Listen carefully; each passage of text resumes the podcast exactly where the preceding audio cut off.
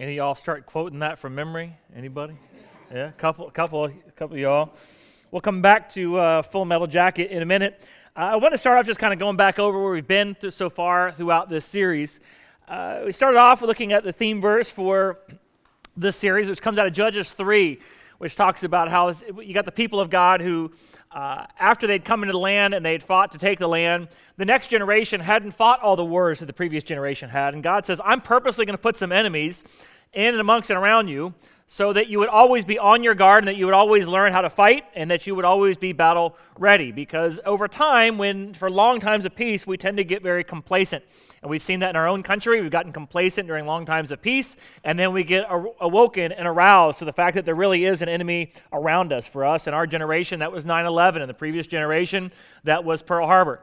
And so it gets you back uh, sort of uh, ready to face whatever may come. And so we talking about the need to get battle ready. Then we've been pairing that together with uh, kind of the other battle ready passage in Scripture, the, one of the primary ones out of Ephesians chapter 6, which talks about putting on the full armor of God. And we've been kind of going through and looking at different aspects of it. We'll pick that up again this week. And it's the passage that says, Finally, be strong in the Lord and in his mighty power. Put on the full armor of God so that you can take your stand against the devil's schemes. For our struggle is not against flesh and blood, or but against rulers and against authorities and powers of this dark world and against the spiritual forces in the heavenly realm. So therefore, put on the full armor of God so that when the day of evil comes, you may be able to stand your ground. And after you've done everything to stand, stand firm then, with the belt of truth buckled around your waist, with the breastplate of righteousness in place, with your feet fitted with the readiness that comes with the gospel of peace. In addition to all this, take up the shield of faith, which you can extinguish the flaming arrows of the evil one. Take on the helmet of salvation and the sword of the Spirit, which is the word of God. And so from that, we looked at the very beginning. Uh, uh, is breaking down this passage how the, the battle we face is primarily a spiritual one. And you may think that your battle is against somebody at work or against somebody in your house or somebody's coming at you, but primarily the battle you face in this life is a spiritual battle because you are a spiritual being uh, with an eternal uh, future. And so the battles you face here and now are really spiritual battles about where you will spend all eternity. And so we talked about the spiritual battle we need to have. Uh, and the primary focus of this passage is to stand firm. Uh, that when you go through a trial, a battle that God puts you in the middle of, uh, He wants you to stand firm in your relationship with Him. And that uh, we talked about in any relationship, the true test of any relationship is does it remain after all of the battles that you have fought together have gone on? And the question in your life is do you truly love God or not? Because this life is about nothing more than a loving relationship with Jesus Christ that you'll enjoy for all eternity. And the question that God's asking is do you really love me?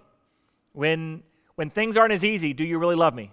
Are you really committed to me for better, for worse, for richer, for poor, in sickness, and in health? Yeah, the marriage relationship is to mirror our relationship with God. is to give us another experience of what that relationship is like and really know how, how tough it is to stay married for the long term. And God says, I know. Staying married to me is, is just as tough and it's, pre- it's preparation for that. We see just how hard it is to stay that committed. And so, will your love remain through that time? Uh, will your faith remain? Will your faith remain that God is always with you, that when the waters rise, they will not overtake you, that God will never leave you, never forsake you? Will your faith continue uh, to believe that this life is not all there is? Will you be always looking for eternity? Uh, will your faith remain in God no matter what battle you go through? And so, we talked about how through trials, uh, God wants us to stand firm. However, when we face temptations, the last thing on earth we should do is stand firm. Nowhere does God tell you fight a temptation.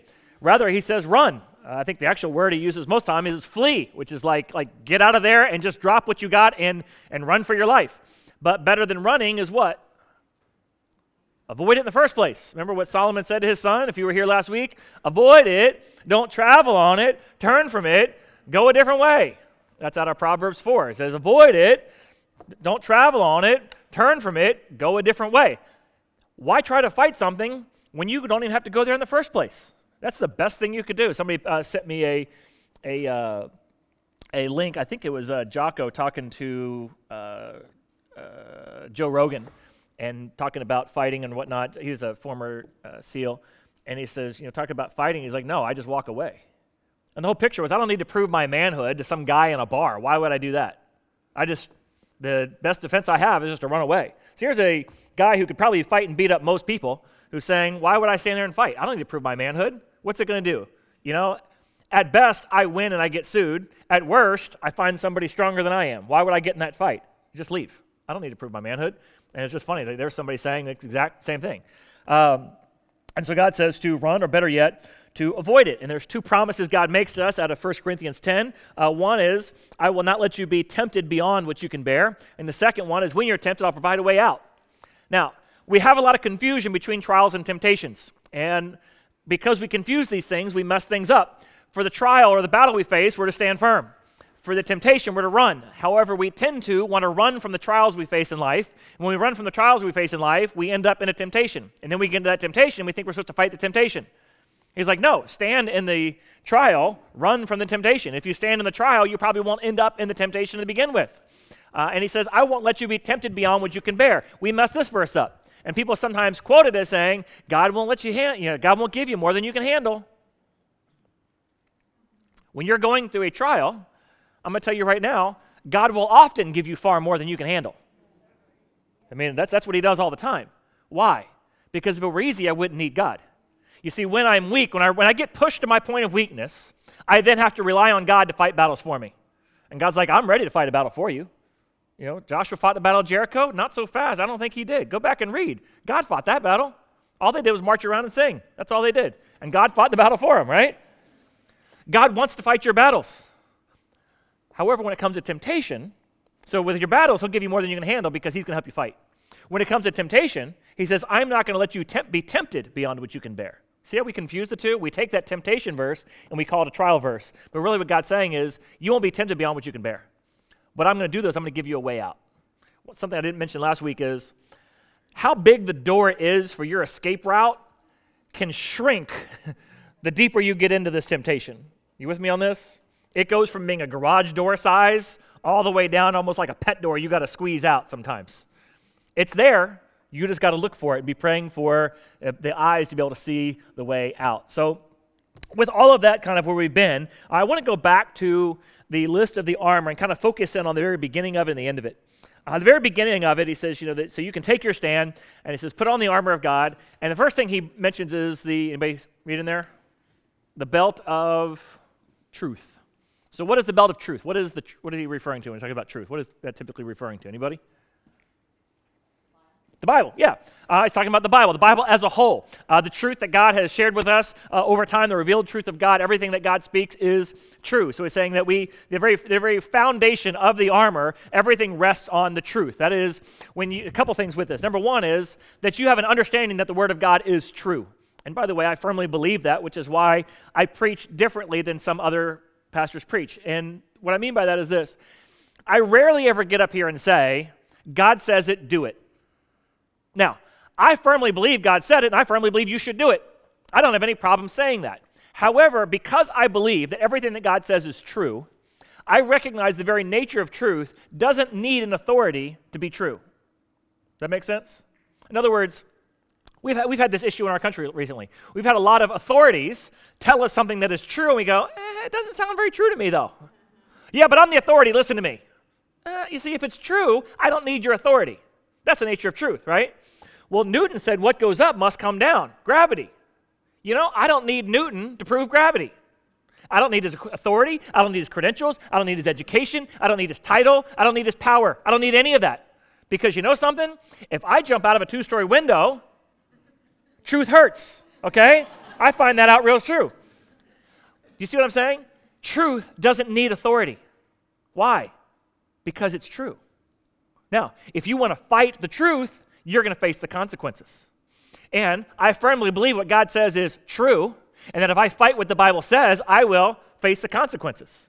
Romans 1 says it this way People exchange the truth that God has shared for a lie. In other words, they traded out God's truth for a lie, and they suffer the consequences because of it. That's what Romans 1 talks about. So you're welcome to go against God's word. It's just going to be like fighting gravity. Now, so what do I mean by that is I don't have to get up here and say, God says it, so do it. I feel like it because it's true, I can show you truth as it is. Now, I'll come back around and say, God does say it. I really recommend you do it. Why? Because the shortcut is if you have an authority you truly can trust, it's just to listen to the authority, if that authority is somebody you can trust. Is that fair to say? So we can go to Scripture either way. We can either be looking for truth, we'll find God's Word, or we can look to God and He'll tell us what is true. Does that make sense? So, the very foundation of your spiritual struggles, the very foundation of your spiritual battles, is to recognize who is the voice of truth in your life. When you begin to realize the Word of God is truth, that is the first foundation you need to fight any battle you're going to face in life. Because you got to know what is true. You got to know what it is that you can uh, rely on. You got to know what it is that's firm. You got to know what it is right. And that is the Word of God is what is true. So, the very foundation of everything that you have, without that, you'll be caught with your pants down. Right? Okay, so, Word of God is truth. But what does he say at the very end? The very end of this passage, he says that um, helmet of salvation, the sword of the Spirit, which is what? The Word of God.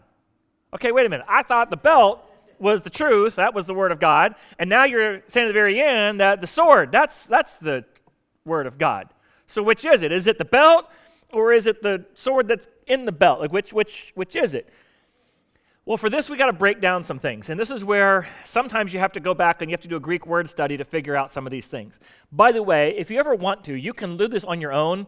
Uh, if you go online to a website called BibleHub.com, B I B L E H U B.com, uh, in there, uh, at the very top, whenever you look up a verse, there'll be different menus, and one of the menus has a little uh, letters INT, uh, which means interlinear, which is where you can go and you can actually see the Greek written right above the English.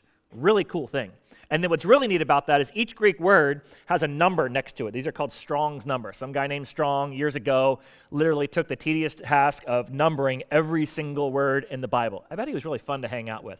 So, anyways, he numbered every single word in the Old and New Testament, and they're called Strong's numbers. And if you click on that little number, it gives you a link which will open up a dictionary definition of that word. So it's really a neat tool. So BibleHub.com, uh, I encourage you to play around with it, look around on it, and you'll find also when you first look up a verse, it'll give you all the parallel versions, like every English translation of the verse. You can look that up. A lot of really good stuff on BibleHub.com. But if you were to do that and you were to read here, and you would say that the um, uh, that the sword of the Spirit, which is the Word of God.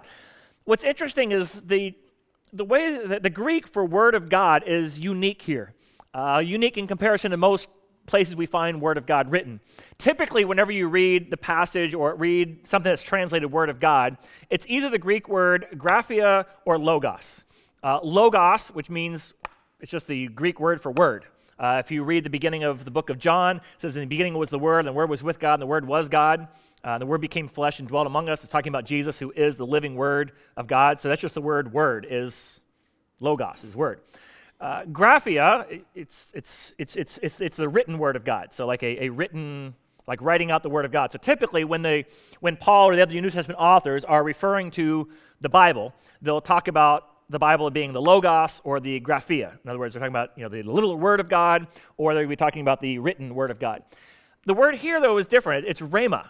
And only a handful of times is the word rhema used for rhema of God. So, what is that? What is the rhema of God? Uh, that is the spoken word of God. So, to speak the word of God, which is different than the written word of God. And because people don't understand this, they think that using the Bible as your sword means you pick up your Bible and you beat somebody across the face with it because, well, I'm oh, you got to have my sword with me. Uh, it's not really what he's talking about here. He's talking about the spoken word. Uh, and, and, to kind of put it this way, if you are holding your Bible in your hand, whether it be in a digital form or in book form, you have the graphia where you're looking at the logos. However, right now, as you're listening to me, I am speaking the word of God as I am speaking it to you. Does that make sense? So there's the spoken word of God, and then there's the written word of God. And here he's talking about the word that is being spoken, which, as you put it together, you see he says the sword of the Spirit. So this is, so God's Spirit is in me and takes the written word of God that I have in me, and I'm speaking it out in the midst of this trial I'm going through. Does that make sense? So the picture of it here is the first part, he talks about the belt of truth. That's where I believe the word of God is true, and I'm standing on that. That's my foundation. Uh, that is what sets my understanding of life. However, there comes a time in the battle where you need to be able to speak the word of God in that moment. Does that make sense?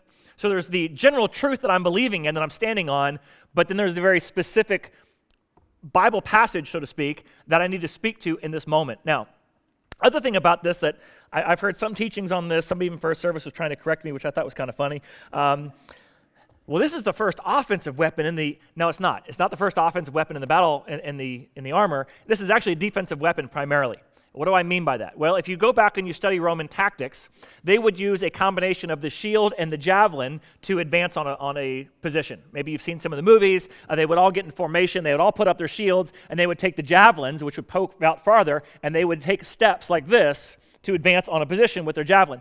Once they had the position and they were holding the position, these swords would be used to defend that position.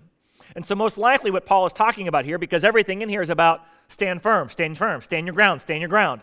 Most likely, he's talking about the sword in a defensive position so that you can maintain the ground that you're holding. And how is it that you maintain the ground you're holding in the midst of a trial? It says, unless you have the word of God that is actively on your lips, that is so full in your spirit that you can speak it in that moment, you're going to have a difficult time standing in the midst of such trial. Does that begin to make sense now? All right. So, what does this exactly look like? Uh, Jesus was the perfect picture of this. As Jesus is going through his uh, difficult time out in the wilderness and Satan comes to tempt him, why is the temptation not truly a temptation for Jesus? Because he's got the Word of God on his lips every moment to fight against it before it can even become a temptation. The temptation doesn't stand a chance because the Word of God is ready to fend off and poke away anything that's coming at him. Uh, the psalmist puts it this way I, this is Psalm 119 11. Your word I've hidden in my heart that I might not sin against you. And that's the perfect picture of your word I've hidden in my heart that I might not sin against you. In other words, because I've got these passages memorized, when I'm in the situation of temptation, when I'm in the situation where the trials gets difficult and I'm tempted to run from the trial to a temptation, I've got a Bible verse for it.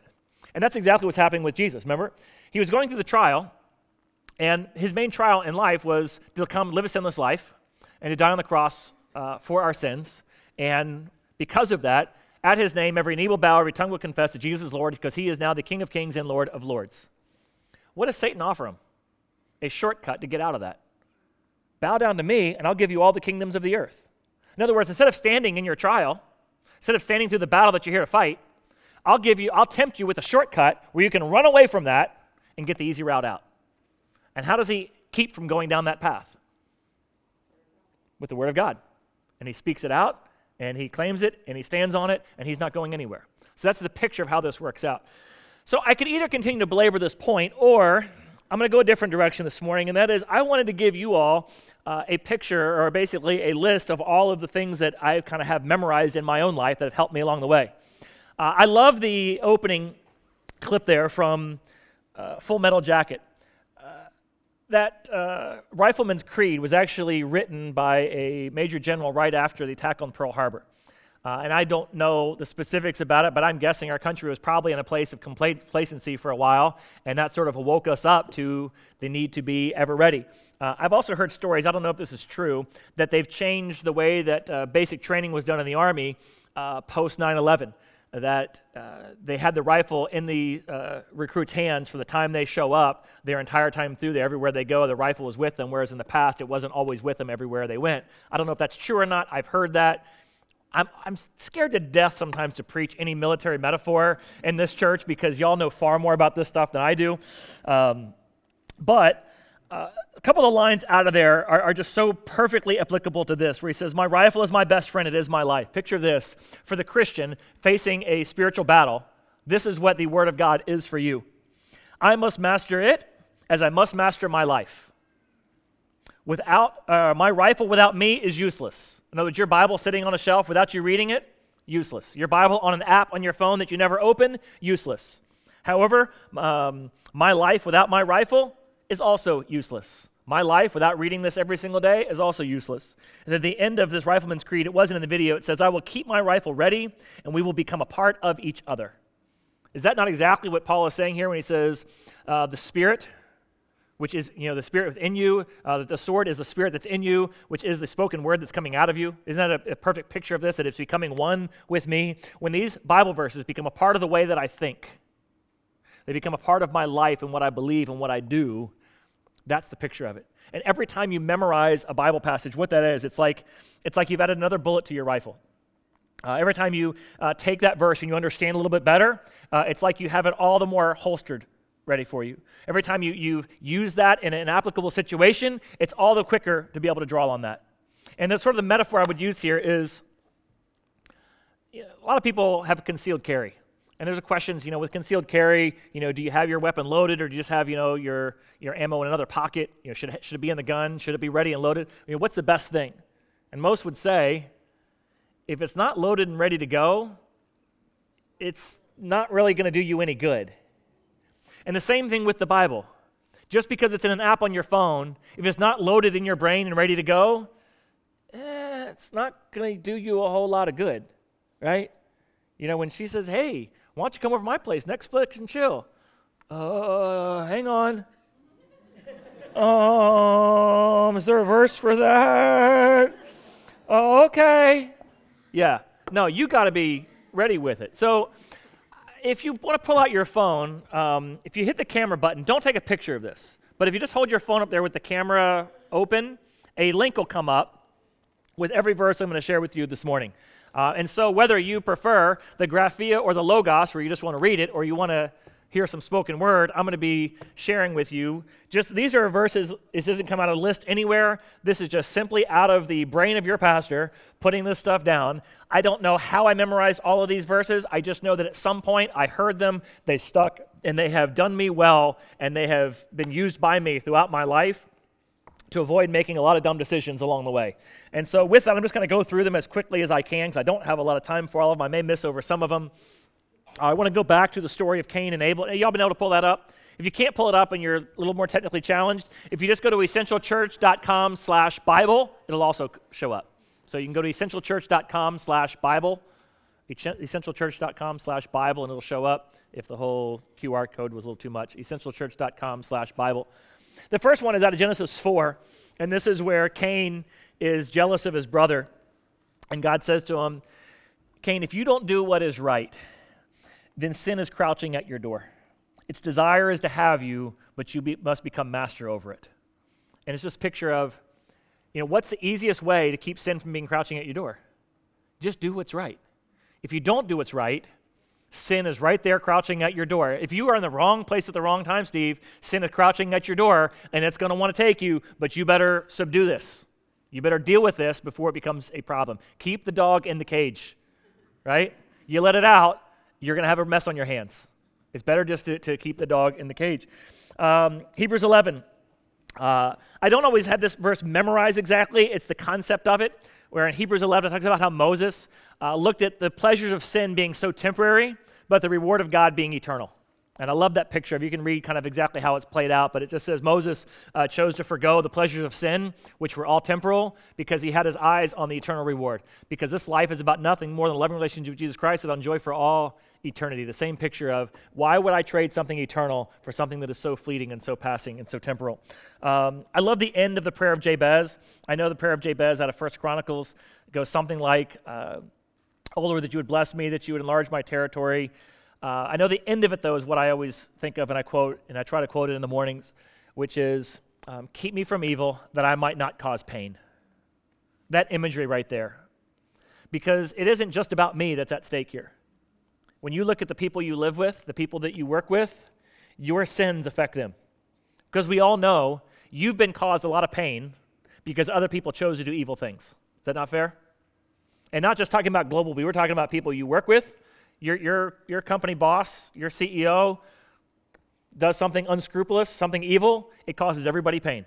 Somebody you work with wants to be evil and mean and nasty, it causes you pain. Somebody you live with wants to be evil, mean, and nasty, causes you pain. And so he's saying, Keep me from evil, that I might not be the one causing the pain. Uh, what a great prayer. What a great prayer to be thinking every morning. By the way, these are things that you could write down where you could see them every morning. You could put them as screensavers on your phone. Um, uh, moving on. Um, 2 Corinthians 5 uh, has this picture of taking every thought captive. I don't have time to go into that in detail, but just this picture of I need to take every, every thought captive. Uh, 1 Corinthians 12, or sorry, 1 Corinthians 6 12. Uh, I love where he says, Everything is permissible, but not everything is good for me. Then he says, You know, everything is permissible, but I don't want to be mastered by anything. So sometimes I get asked the question, Well, you know, Steve, uh, they're making marijuana legal now, so is it okay to do it? You know, just because something's legal I think the better question is is it in your best interest to do it? I don't know. You need to answer that question. As for me, I've never done any substance that could be addictive, just, other than sugar, um, because I just don't, I don't want to find out. I don't know if I'm addictive. I don't know if i am going to be addicted to it. But you know something? If I just avoid it, don't travel on it, turn from it, go a different way, I don't have a problem with it. I, ju- I just don't. And so I don't want to be mastered by anything. I don't want to end up in an addiction. So, like years ago, many, many years ago, I quit drinking for like 10, 15 years. Why? I didn't know I was allergic to beer. And so every time I'd have a beer, I would be throwing up. And so I thought like one beer got me drunk. And it, I had a really low tolerance too. I was really light. I was like 125 pounds when I was in college. And so, don't ask me what I am now. So, somebody said, Well, you know, if you can get drunk that easy, maybe you should just quit. And I was like, Okay. And so, for like 15, 20 years or so, I didn't touch a drop. Why? Because I was afraid that I might get addicted to it. Now, is that extreme? Yes. But think about everything that's at stake. Is it not worth it? You know, which is why Jesus was asked, you know, what's the best plan? He says, cut it off. Cut it out. Gouge it out. You know, why, why mess with it? Avoid it. Don't try. Yeah, move on. Um, another great one, Numbers 32, 23. Every time you hear the little ver- words it just says, no one will ever know what happens in Vegas, I'll tell you the truth of God says, be sure your sin will find you out. Flat out. You may think you got everything covered. You may think you've outsmarted the system. I even had people so arrogantly say, You don't understand. I've been trained in secrecy and espionage, and I won't get caught. That's funny. Because the Word of God says, Yes, you will. You may know everything to do, but you're not smart enough to keep on top of it, and eventually this is going to come out. And if God wants it to come out, I don't care if you're General Petraeus, it's going to come out. Some of y'all know the reference.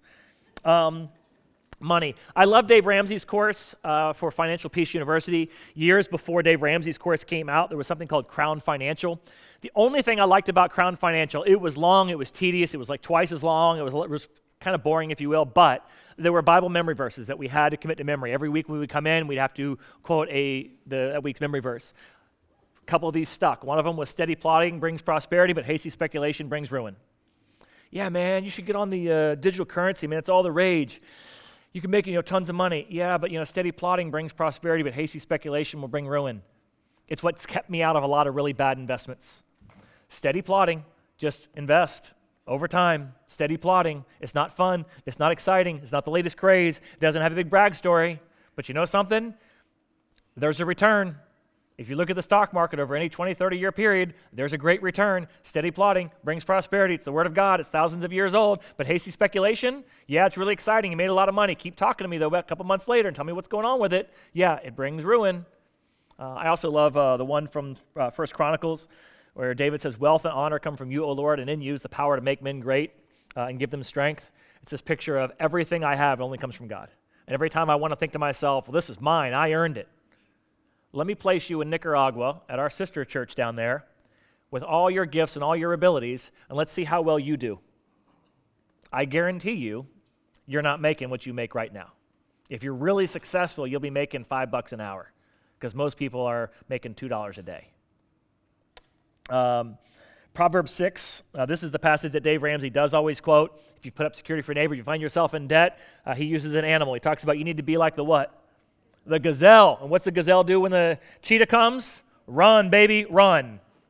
Seems like that's a pattern for God. Whenever you're in a tempting situation, what do you do? Run. If you're in debt, run from it because that is a really tempting situation to suck you down. I put a lot of other verses in here in the same passage, or other ones I remember. Uh, Go to the ant, O sluggard, and be wise. That's really uplifting.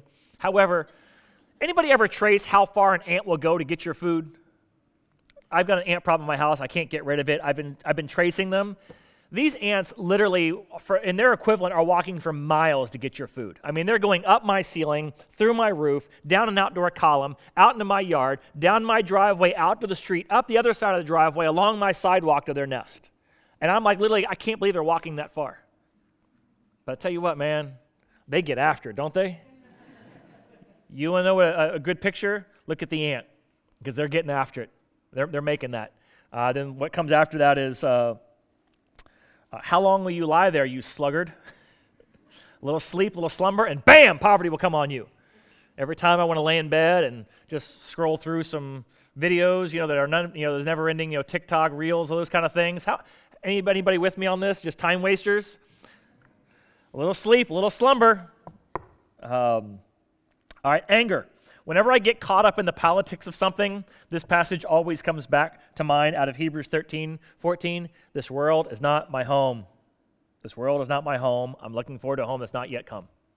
Uh, I served as a volunteer as a church in Birmingham for a while, and there was so many things that were aggravating.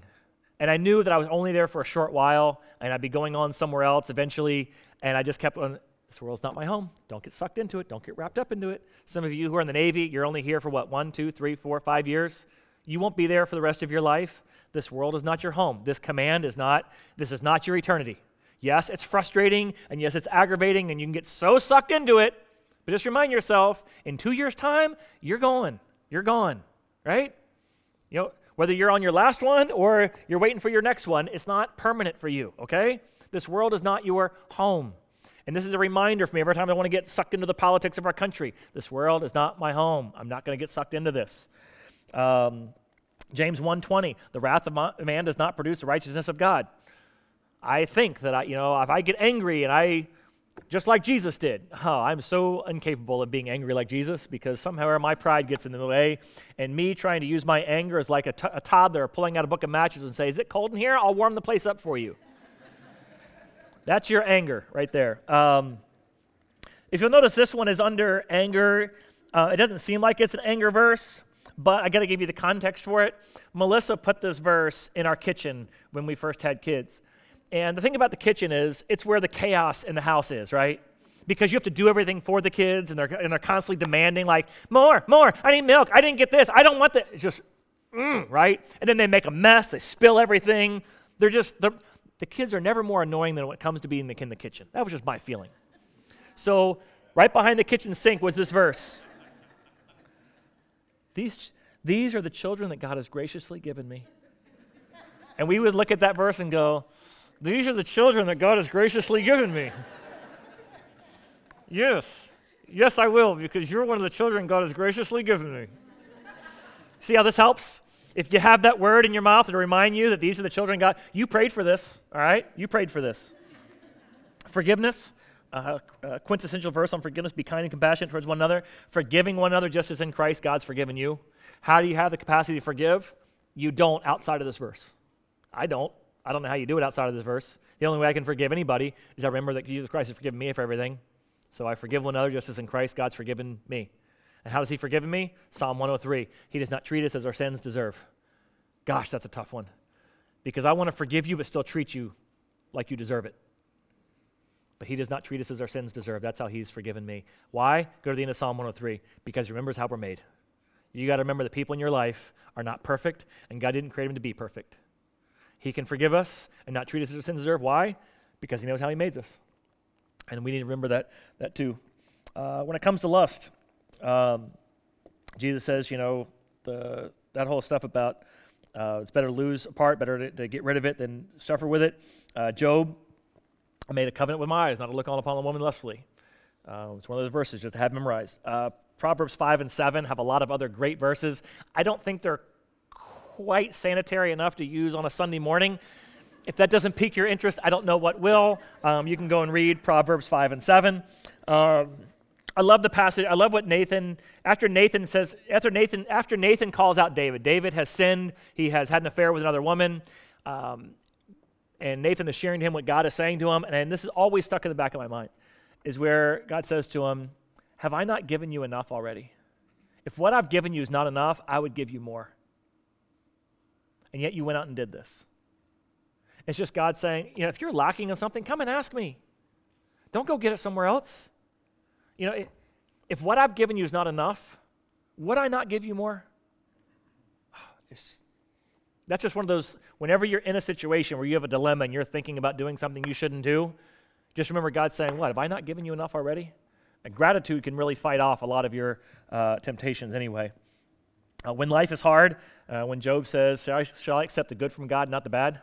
Uh, my life verse, Psalm 27 13.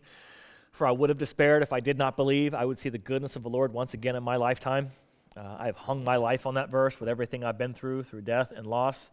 Um, Romans 8:28 is a classic. Uh, we know God works all things together for the good for those who love Him and are called according to His purpose. Uh, Jeremiah 29:11. I don't think that promise is just made for that God made just to a certain group of people. I think that's the way God operates. I know the plans I have for you, says the Lord. Plans to prosper you, not to harm you. Uh, I've got a hope in the future for you. Uh, I love Joel 2:25, where God promises, "I will repay you for the years the locusts have eaten." Yeah, I know things have been hard and you've gone through a lot of loss, but just trust me. I will repay you for all this. I'll bless you for all this. Um, Romans 12, I don't have time to go through all of that. There's just, you would just want to pull some you can almost memorize every verse of Romans 12, and it's a great memory verse. Uh, I mean, love must be sincere, hate what is evil, cling to what is good, uh, share with people who are in need, be joyful in hope, patient in affliction, faithful in prayer. I mean, these are just like quilting verses all day long, right? Uh, like those verses grandma puts on a quilt, right? Bless those who persecute, bless do not, re, uh, do not curse, rejoice with those who rejoice, mourn with those who mourn, uh, don't repay evil for evil. Um, as far as it depends on you, live at peace with all people. Don't re- take revenge. Revenge is mine, says the Lord. I mean, those are not like a thousand and one great memory verses right there. Um, do, do, not overcome evil, but be overcome evil with good. Um, Micah 6 8, another classic. Uh, but what has the Lord asked of you, um, O child? Uh, to act justly, love mercy, and walk humbly with the Lord your God. Uh, Psalm 8, when I consider the heavens and the work of, all, of everything that you've done, who am I that you are mindful of me? I mean, if that's not a verse you need to, whenever time you look up and you look at the stars, that verse should just come to mind. You know, here I am on the midst of this small little pale blue planet out in the middle of this galaxy of universe, and yet you care about me and my life. Why? Why would you even care?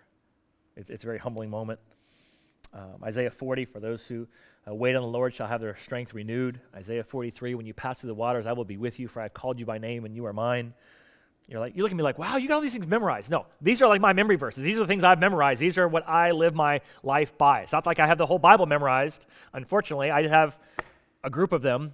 But I'll tell you what, these have gotten me by through a lot of circumstances in my life um, all along. uh, if anyone desires to come after me, must take up his cross and follow me. Uh, whoever loves his life will lose it. Whoever loses my life for, for me uh, will gain it.